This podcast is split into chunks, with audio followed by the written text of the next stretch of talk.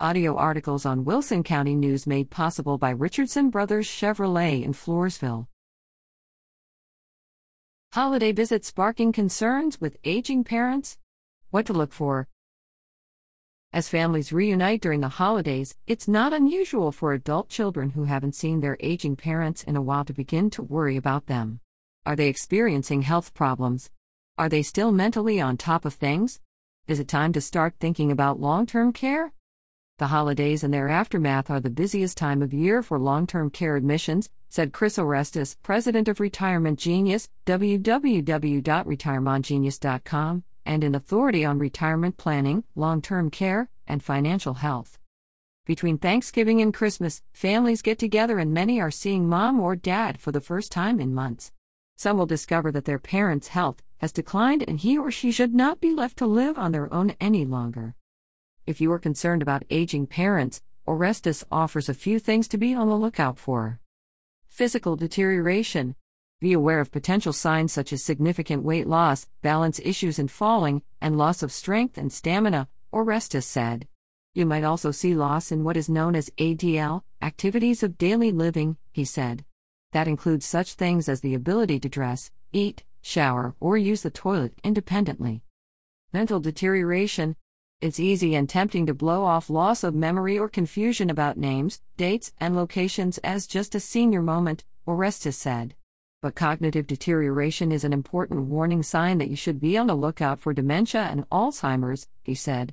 These conditions can worsen quickly and can lead to many physical breakdowns and safety issues. Lifestyle deterioration. Maybe your parent was one of those sticklers for the adage a place for everything and everything in its place, but now the home isn't kept so neatly. You may even encounter things that are oddly out of place, such as a house plant in the refrigerator or pots and pans in the bathtub, Orestes said. Even more concerning, you might see signs of physical damage because they crashed the car into a fence or the wall of the garage, or there are burn marks on the kitchen wall from a flash fire. It's important to remember that long term care is not only a matter of health care, but also a matter of safety. Certainly, seniors want to remain independent as long as possible, and they don't want to become a burden on their family, either physically or financially, Orestes said. As a result, they may try to avoid discussions about their health, mental capabilities, and the possibility of the need for the assistance. Family members may be inclined to avoid these conversations as well.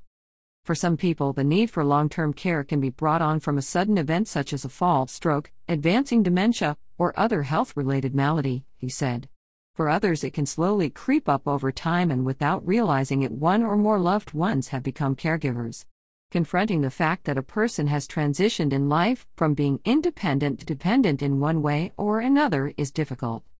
But eventually, if it becomes clear professional long term care is needed, family members should discuss a plan for making that happen.